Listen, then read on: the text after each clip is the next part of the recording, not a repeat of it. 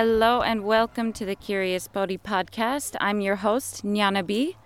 We're in Portugal and I would like to speak about the building of an eco house and why it's important and some of the challenges. If any of you are thinking of changing your life, I can give at least some insight and I'll try to make a little timeline for you so far about what's been happening and what's important. I was listening to a podcast about yoga as related to Tibetan Buddhism, which is really the yoga of life. Yoga means union. It's not necessarily separatist and located in just one tradition. Yoga, meaning union, doesn't belong to Hindus or Sanatana Dharmans, Dharmis, it doesn't belong to Buddhists. It doesn't belong to Christians. It doesn't even belong to yogis. Yoga is a way of life where we can be in union and see that we're all interconnected, not just as an idea, but as a deep realization. Now, I don't perform hatha yoga or the postures of yoga very often, but I do try to find yoga as a way of life. So we'll jump right into the topic of why I decided to build an eco house. I come from America and I lived for 11 years in London in the United Kingdom. Life kind of flowed and took me away where it would, and I got involved in a business with my husband, now husband, that I was never that passionate about and that I never really wanted. You know, when you just kind of go with the flow of life and you're like, how did I end up here? That's exactly what happened. And I was living, I always said I never wanted a nine to five, but I was living nine to five, some days, seven days a week in the beginning. And it was a real experience for me because life became really, really, really mundane. Mundane to the point of I was in the mode of, what's the point?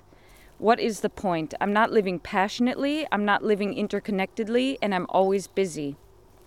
London is a place where uh, people don't look you in the eyes when they're walking down the street. I'm sure if you live in a city like Milan or New York City or Paris, you have the same experience. It's like people look at their feet because they want to protect themselves and what they have, and I don't blame them. So, I really wanted a better economy for myself and for the world. So, with this plan in mind, me, my husband, and our best friend, we consider ourselves family, and we lived together in London. We decided to give everything up and move to Portugal and find a plot of land and build an eco house that relies on solar power and other forms of how do you say, um, sustainable practices that will be long term for not just us, but for the web of life that we're interconnected with. Now, I want to make a point that it sounds very cliche. I'm not into cliches, but I've never been an environmentalist, I've never been a feminist. I've never been any sort of ist, but I do consider myself a Buddhist, but even not really because I follow the Buddha's teachings and have realizations of what this life is all about day by day. So, this is not any sort of propaganda. It's not my idea. And it's not um, any sort of fundamentalist notion of reality that I have. I just knew that I had to do it, and I would like to share the experiences. So, day one, we drove from London to Santander in Spain. No, sorry, we drove from London to Dover, I believe, in the UK, with all of our stuff in the back of a van. And we took the ferry, Brittany Ferries. You can buy a one way ticket and we loaded our truck in the ferry and we arrived in Santander in Spain within 24 hours. From Spain, we drove across the whole of Spain and made it into Portugal, into a tiny village called Ventosa, which I love now. It's it's amazing. Uh, I actually realize how much I love it more and more. It's near Montjunt on the map. If you're American, it's pronounced Montejunto.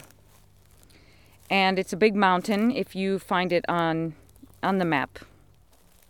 So we ended up here and we didn't sleep very very well on the ferry. We didn't sleep very well 24 hours riding in the car. And 1 hour after we arrived, we were greeted with four shipping containers.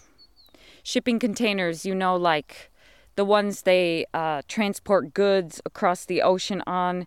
That's what we're building our house out of shipping containers. The reason we did this is because we don't have to build a structure. The structure is already built. It's friendly because it's reusing materials that are already in existence. We don't have to make new wood.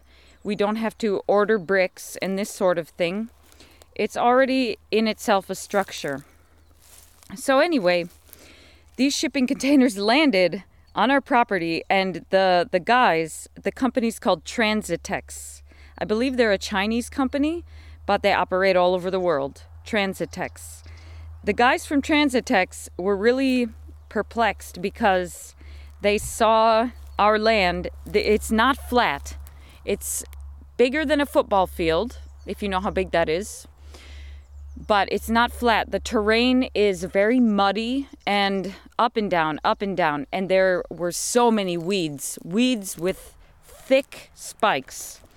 So they were wondering how were they going to put the containers on our land in these lorries and they were philosophizing about it walking around the yard like oh guys how are we going to do this I, I don't know maybe from this angle and they were taking pictures and it was actually it's funny now but at the time i was really underslept so finally they decided to go ahead and pull their lorries into our property and drop the shipping containers by crane they were dropped on the crane so we had four structures that we could potentially sleep in.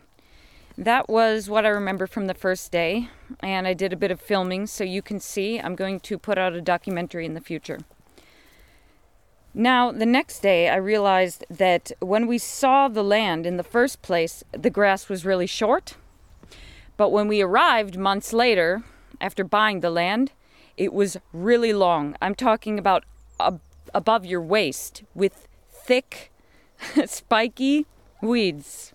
So, our first task, which we didn't anticipate, was cutting down these weeds from the field so we could at least walk. Now, luckily, the lorries they flattened some of the earth so that we had a terrain to walk and operate around in with the tools that we brought in our van. But if you don't have that, yeah, this is my first point if you buy land and you see it and you move months later, especially to a new country like Portugal, you have to anticipate that the land will overgrow. So be prepared for that. We weren't. You might need a cutting machine. We have a cutting machine with special blades that that uh, gets rid of the tough, spiky weeds. And you can find it at any farm shop or the equivalent of B and Q or I believe Homebase or this sort of uh, store with these tools. And you need a special blade to cut the spikes so they don't regrow. That's important.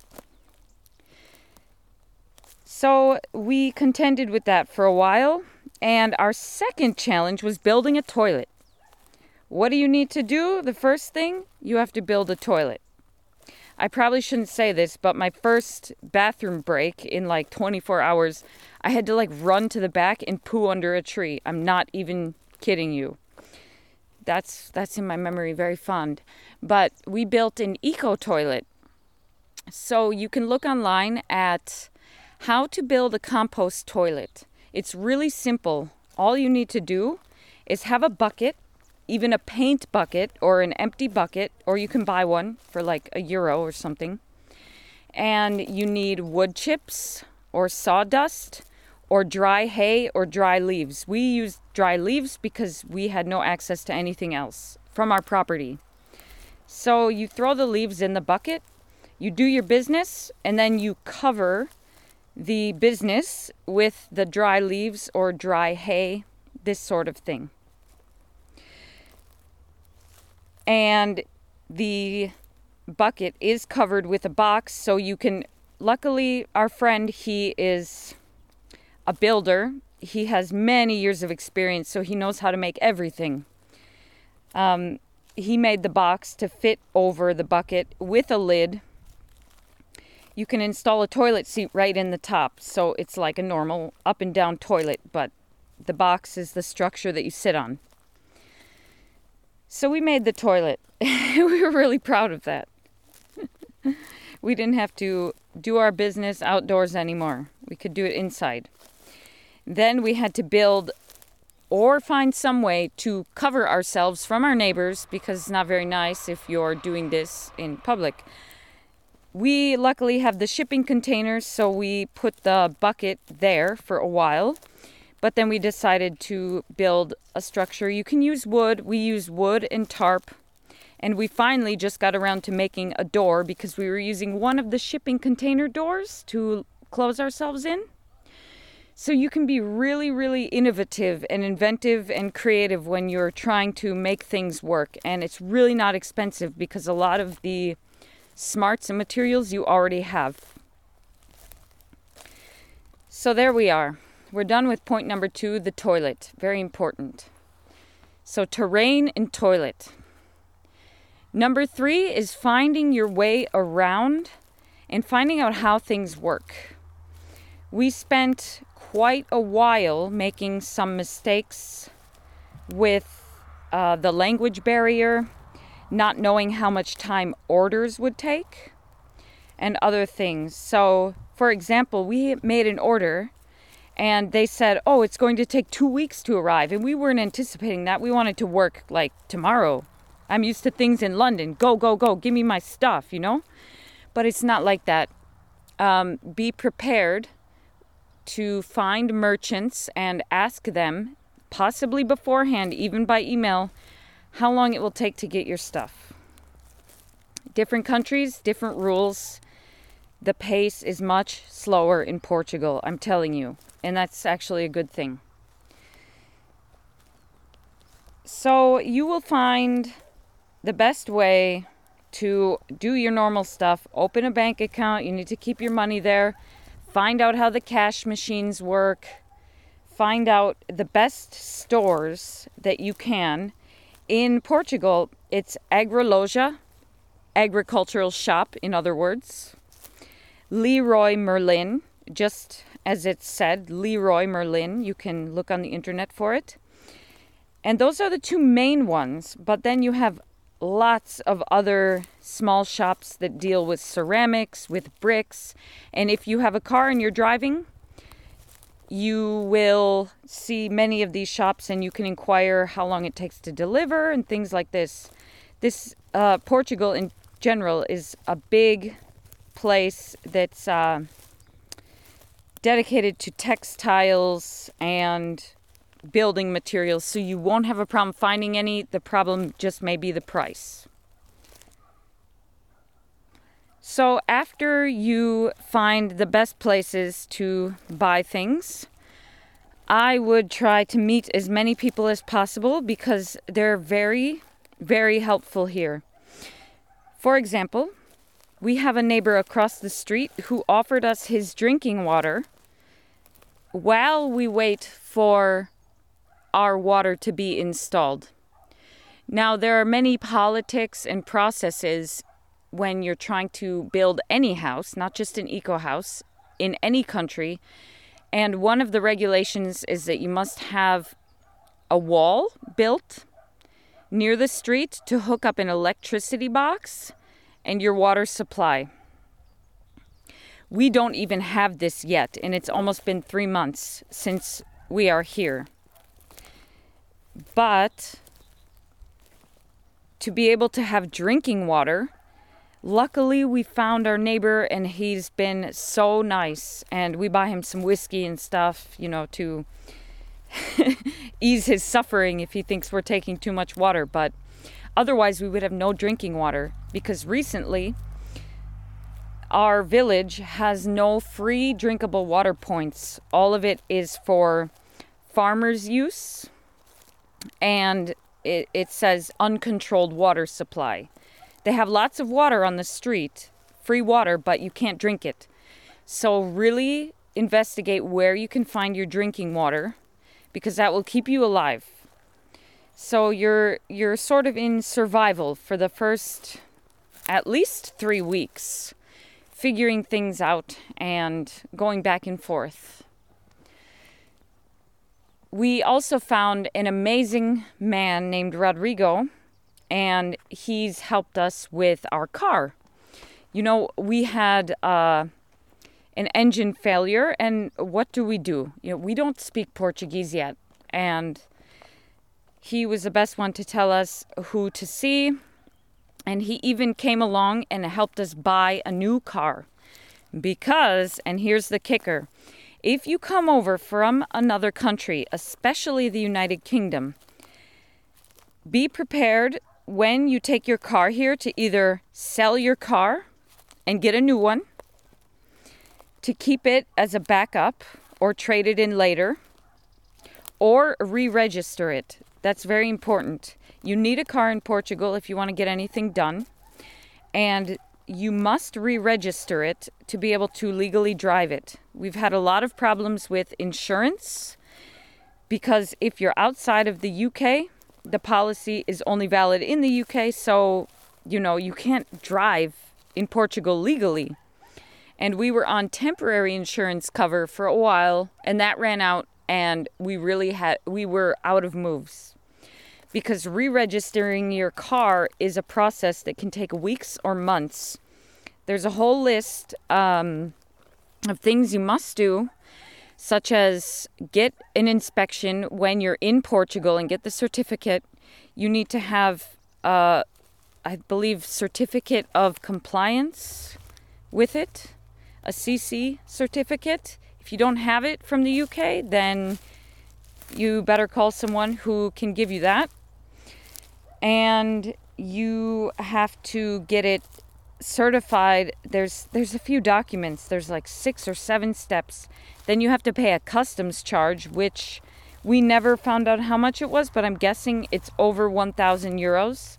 So if you're not prepared to pay that customs charge and your car is rather cheap you better come without a car and buy one here in portugal or just be prepared to try to sell it when you're here and get a new car because it's much easier that way. We didn't want to deal with re-registering. Now, you must also be okay with the simple life. So, washing your laundry by hand takes a while. For me today, it took about one hour just to do one load. And that's me, you know, scrunching it, like pushing it, pushing it, pushing the soap through in the bath, wringing it out, and hanging it by myself. In winter, mind you, with my hands. So you might have to deal with some of that. Uh, if you don't like bugs, you'll have to find a way to pest control yourself or get over it. I'm slowly getting over it because there's a specific bug I don't like, but I'm not going to tell anyone because it will just re traumatize me. so you have to learn how to deal with it, really. And uh, one of the ways I'm dealing with it is when we finished our first container, the rough finish, which took about three weeks, three people working hard, that's putting in the stud walls, putting in the styrofoam insulation, you know, uh, protecting it with protecting the screws uh, from outside and inside from the weather, and painting the walls, painting the ceiling, no windows or doors yet. The rough finish, the structure is built for a bedroom and a bathroom, and we moved into that container with our stuff and we sweep it and mop it regularly to keep it clean like it would be, you know, a livable uh, one bed or studio house sort of thing. It's good because our containers are 40 foot long and about 3 meters high, 2.9 meters. And those are the largest shipping containers that you can buy. Each shipping container, I should have mentioned this before, can range anywhere from about, at its cheapest and smallest, 1,000 euros to the most expensive, and if they really want to take advantage of you, 4,000 euros. But generally, each container will be approximately 2,000 euros, give or take a few hundred, depending on the size. So you can plan for that. So it's really not that expensive if you look at how each container is already a structure and you don't really have to do much to provide a roof for yourself and the basics for life. And so, going back to the point, we moved in and we have a gas heater in there because now it's winter and during the day it's like summer, but during the night it's freezing. So, this comes to my next point. You don't have water, you don't have electricity. What do you do? You need to charge your phone, you need to charge batteries, you need to charge tools, you need to cook. And the best thing that you can do is either buy gas appliances.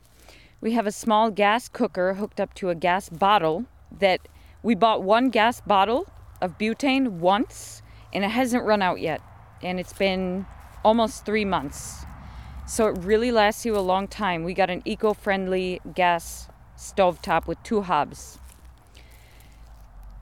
The other thing is, of course, a heating system if you're cold.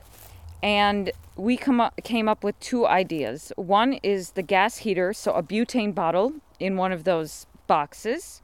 You can light it when you need heat, it's like a fire. Or you can use a fireplace or a fire stove. And this is great because you can also reuse it later and move it. So, for example, you can install the fire stove in the wall and install a temporary chimney, and you will have heat as long as you have wood, and you can throw wood in the fire. Which brings me to my next point wood. Many places in Portugal are already bought, and wood, even in the forest, is really off limits. So we had to find the best place to find free wood because we don't want to we don't want to buy wood just to burn it. So you can either look by skips and bins for old pallets and be sure to ask if anybody's using them if they look like they're building a house they might belong to them, actually. So if they're really being thrown away, you can burn the trash. Be careful not to burn, you know, styrofoam or plastic or anything like this. But if you find scrap wood, do that. Or if you find an uninhabited forest, and you can ask your neighbors about this, they'll show you, then you can pick up some wood and make your fire inside or outside. Easy. You can also use the weeds from your property, believe it or not, when they're at least semi dry. So we have loads of these spiky weeds still left that we raked up from the yard. And they're burnable. It's like, you know, it's it's uh, compostable stuff. And it makes a fire pretty well. So anything that you can burn that won't be toxic to the planet, do it, burn it. That's my advice. Even material from your own yard and try to make it dry or else the fire won't set properly. Oh my God. What do I want to tell you? The rain. The rainy season was supposed to be in October. And we were all happy because in October it didn't rain, but November it rained for three weeks straight. And I'm talking pouring rain. It was flooding. It was flooding our yard. It was flooding everything.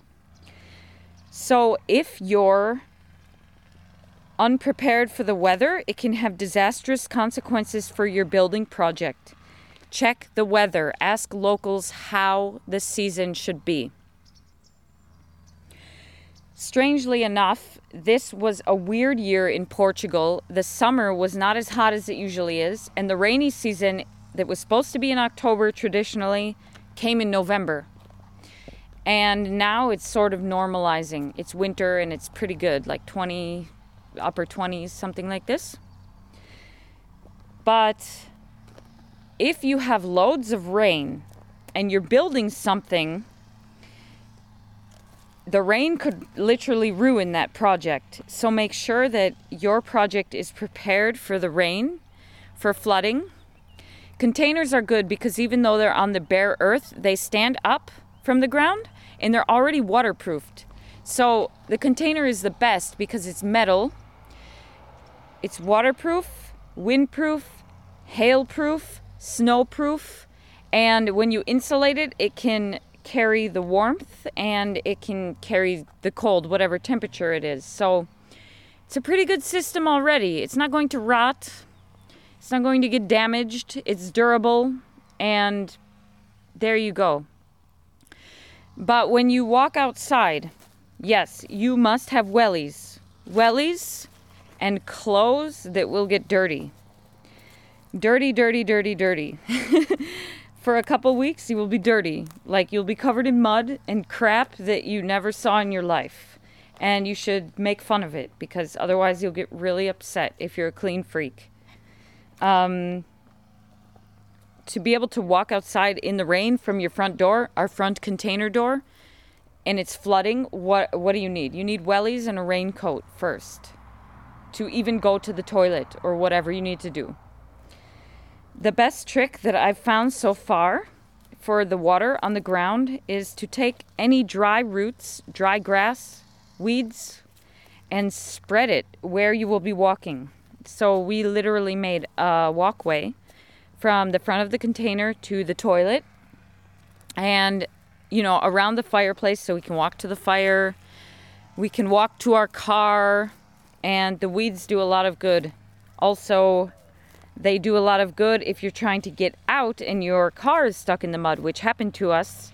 You just put the dry weeds under the wheel and maybe a board, like a, a plywood, and it will help propel your car if it's not moving in the mud and you need to park on your property because you don't have a driveway, you know?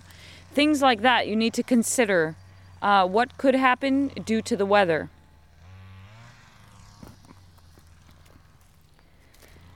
Going back to water supply, we recently invested in tanks that are 1,000 liters. And these tanks are traditionally for making wine. It looks like a big square, like an ice cube, but covered with a gate, like some sort of metal structure to hold the plastic container in place. And it has a lid on top. So it's like a big box of wine or something and to be able to harness all this rain, we thought, you know, we can't work right now. We might as well do something. So we harnessed the rainwater and built a tarp structure that acts like a pyramid and it filters down from you need something to hold it in place at the top we have some uh, wooden stakes and then we used rope and we tied the top of the tarp there and then sliding down, making a V shape into the open water barrel. And you can catch rainwater for free. And this is for doing your laundry, for mixing cement and concrete if you need to, for washing your body. And it's filtered because you can put some sort of mesh on the top, like we used just. Uh, like an old skirt I had, I cut up and the mesh will filter out the bugs because the bugs, like the flies, they love to get trapped inside your water supply. So you need a filter and you can literally just leave the tarp there and it will catch the rain. Um, our first structure was building a tarp when we didn't have these big containers. And it just filtered into an open bucket, which then we used on the day when we needed it. So we have lots of buckets, barrels, and containers because you will need them for doing dishes, for washing your body, for mixing things and cleaning your tools. And buckets are your best friend. Buckets are your best friend. Get lots of buckets and think what they will be used for and how they will be used. Because also, you don't want to cross contaminate one bucket. If you're cleaning tools, you don't want to wash your body with that bucket. Think about the best strategy to avoid contamination and use one bucket for one thing. So we have a dirty water bucket.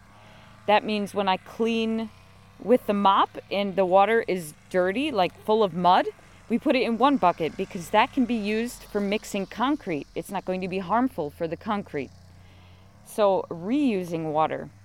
I have a two bucket system for doing the dishes. So, one bucket is for the hard, I call it the hard wash or the hard rinse. You get all the food particles out. And then the second bucket is for rinsing. And then the second bucket becomes the first bucket when the first one is too dirty. Because what do you do with used dirty food water. The best thing you can do is feed your garden or your plants if you have them, because the food particles are not going to hurt the earth, especially if you're eating a plant based diet where there's no meat, milk, or eggs inside there. Um, it's not harmful for your garden in any way. It will probably help, if anything, full of nutrients.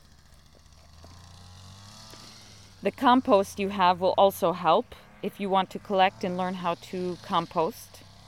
So you can do a bit of that. And I learned that your strategies will always change. Always. Once you think you nailed it, some other challenge will come along and ruin that thing that you just sometimes spend hours creating because now it's it's it's no use anymore. Or what do I do now? Everything is affecting you. The weather's affecting you. Um, how much actual material you have to work with is affecting you. So be ready to rise to the challenge and not get frustrated. If you're the frustrated type when things don't go your way, you have to breathe exhale and learn that everything is a process. It takes time. You're learning, you're doing good, and it will be ready the next day. There's always tomorrow. Because what did we do when there were three weeks of rain? We couldn't run the generator, which was our main source of power, because it would die in the rain. It has to be outside to fumigate. So we could we couldn't do anything. And I was really upset about it because I'm too ambitious sometimes and I want to get things done. It's my cultural weird narrative going on there. But you have to make the best of it. So I realize, okay, this is a time for me to to do my painting, to do my podcasting, to do other things, maybe try to improve the the situation a little bit to make it livable. You know, go out and meet people, have a drink with them, have a coffee, do some whatever your hobbies are. Don't beat yourself up that your project didn't go to plan because of something out of your control. That's really, really, really important. For example, today I have the projection that we're going to dig this hole. We have to dig it for the, the pipe underneath the ground. And my projection is to dig this much today. And I really don't foresee that happening because of so many factors. Um, my my workmates they had to go and uh, pick some stuff up, and I needed my husband to help me cut the weeds because I can't operate the cutter even though I was cutting them and it went slower. So there's a thousand factors that can impact your project. If you think you want to get something in one day, give it three days just to ease your own head. Don't think that everything will be magically summed up like a day at work, like 9 to 5. Oh, I did my stuff. I'm going home. I'm satisfied. No, no, no, no, no. Big, big, big process. big project. You're building a house. And you want to love it. This is where you're going to live. This is where your your soul will thrive there. This is your base and this is, you know, you you have a right to love it. So don't rush the project and be willing to re strategize and reintegrate into what's going on based on the various factors. Now, how does this relate to, to living together and uh, Buddhism, actually, or the Buddha's life? All of this process is teaching me how to behave, I guess you could say, with myself. So, carrying old habits from the busy life I used to live won't work anymore. It's not going to work to get irritated and angry because generally it's uh, forced only on myself and uh, the people that I love because now I'm only with the people that I love and I don't have to be distracted by menial tasks or meaningless work. I can be myself and I, I'm here to love this, love what I do. So the the strategies I've employed before, they really don't work. They really don't work. That's uh, a teaching on patience, patience, patience, and also realizing the bigger picture of what's going on. Sometimes it's difficult to change the past may haunt you for a little while, especially if you've had some trauma with the past, trauma or drama, or it was really a situation that left a sour taste in your mouth. And especially if you loved the situation, however you know you need to change, like you you love your work and stuff, but you're called to some higher higher calling by a higher power, you have to go with the calling and it, it, will be difficult at times but you have to see the larger picture. The larger picture from this perspective where i'm looking is that london is not a healthy place. It's not a healthy place. You drink too much you smoke too much. I say that you you drink on the weekends to forget the week you just had and I don't think that's that's the way to live. We shouldn't be living like that. We should love the week we had and keep going because we want to keep going with the weeks ahead, not drink to forget.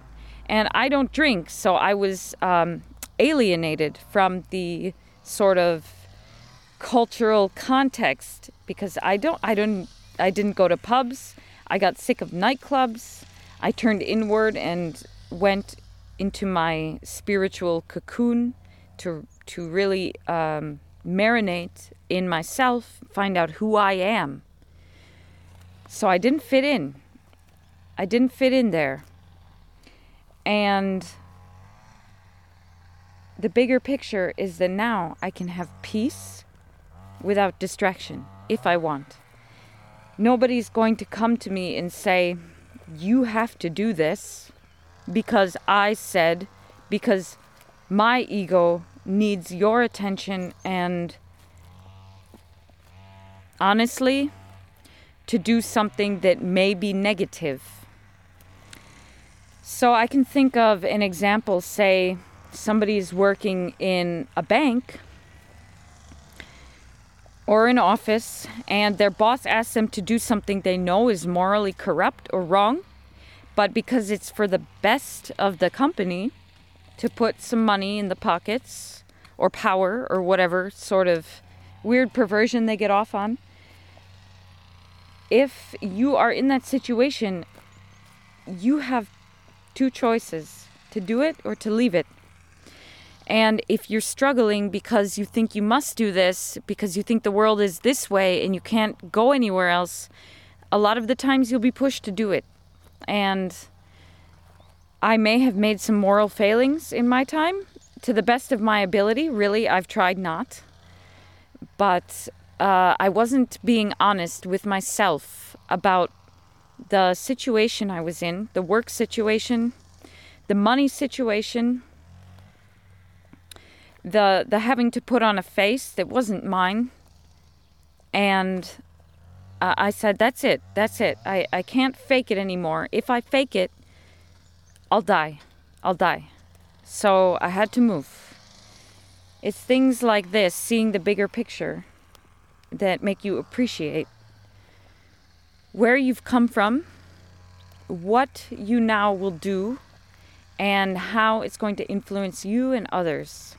So I want to walk lightly on the earth. I don't want to cause destruction and disaster either in the economy or the monetary system to other beings who are just trying to be happy like me. If if they press me for something they want and I can't give it to them, it creates a conflict. Just just small example. I want to realize that we are all interconnected and that my small self doesn't really matter that much. I'm not that important. And that doesn't depress the shit out of me like it would some other people, especially if they have a mm, a really big attachment to how things are going or to usually it's money or power or something like this. It makes me feel better actually that I don't have to prove anything to anybody anymore. It's freedom. It's freedom. That's the other thing I want to touch on is Buddhist non-attachment. So we all come from some place, we all have a history, we all have programs that we're trying to work with. And the Buddha really laid the foundation for how to live a life in society or a monastic life, the yoga of life, either way works, where you can employ the Buddha's teachings no matter what. You don't have to be a Buddhist, there's no such thing actually. You can live and go to work, you can have a family, you can be a monk, you can be an athlete, you can do whatever, ever, ever you want. But the point is to realize that that is interconnected with the rest of reality and that your rea- reactions and your actions have consequences for the people around you and the whole entire structure of reality. So that might change little things in what you do and it might change big things. And if you have an attachment to some sort of structure, reality has to be like this. This is how it works. We're in capitalism.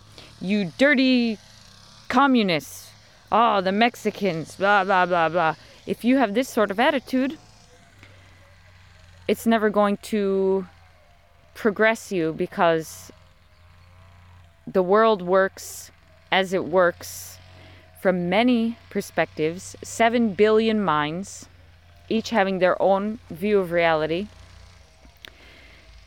which influence each other, and we have to know the ways in which we're being stubborn and we're just trying to hold on, or when to let go and decide this is the day I'm living. This is the day I breathe in, breathe out, and accept myself and the structure of reality as it is. And maybe I can make some changes within that reality, not just to benefit me, because I'm the most important, but to benefit others and to spread that across the world. So I encourage you now just as I'm going to do, to think about all the beings in the world, which is quite a hefty, hefty thing to do, but we'll try it. To picture not just your neighbors or your neighborhood or your friends, but people in other countries bordering yours.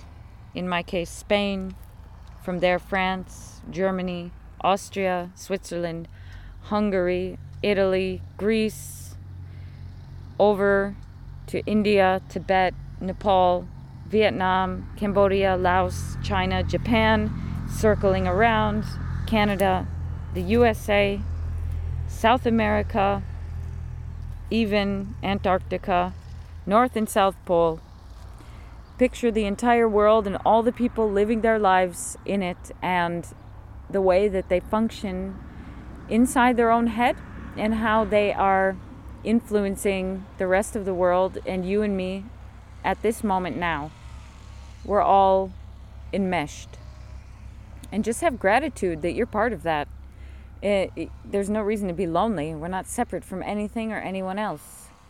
So if you feel alienation, doing this loving kindness metta practice will really help you come back to reality and realize that we're in this together, still alive, and we still have every chance of awakening to the full nature of our being in reality, and we can do this together.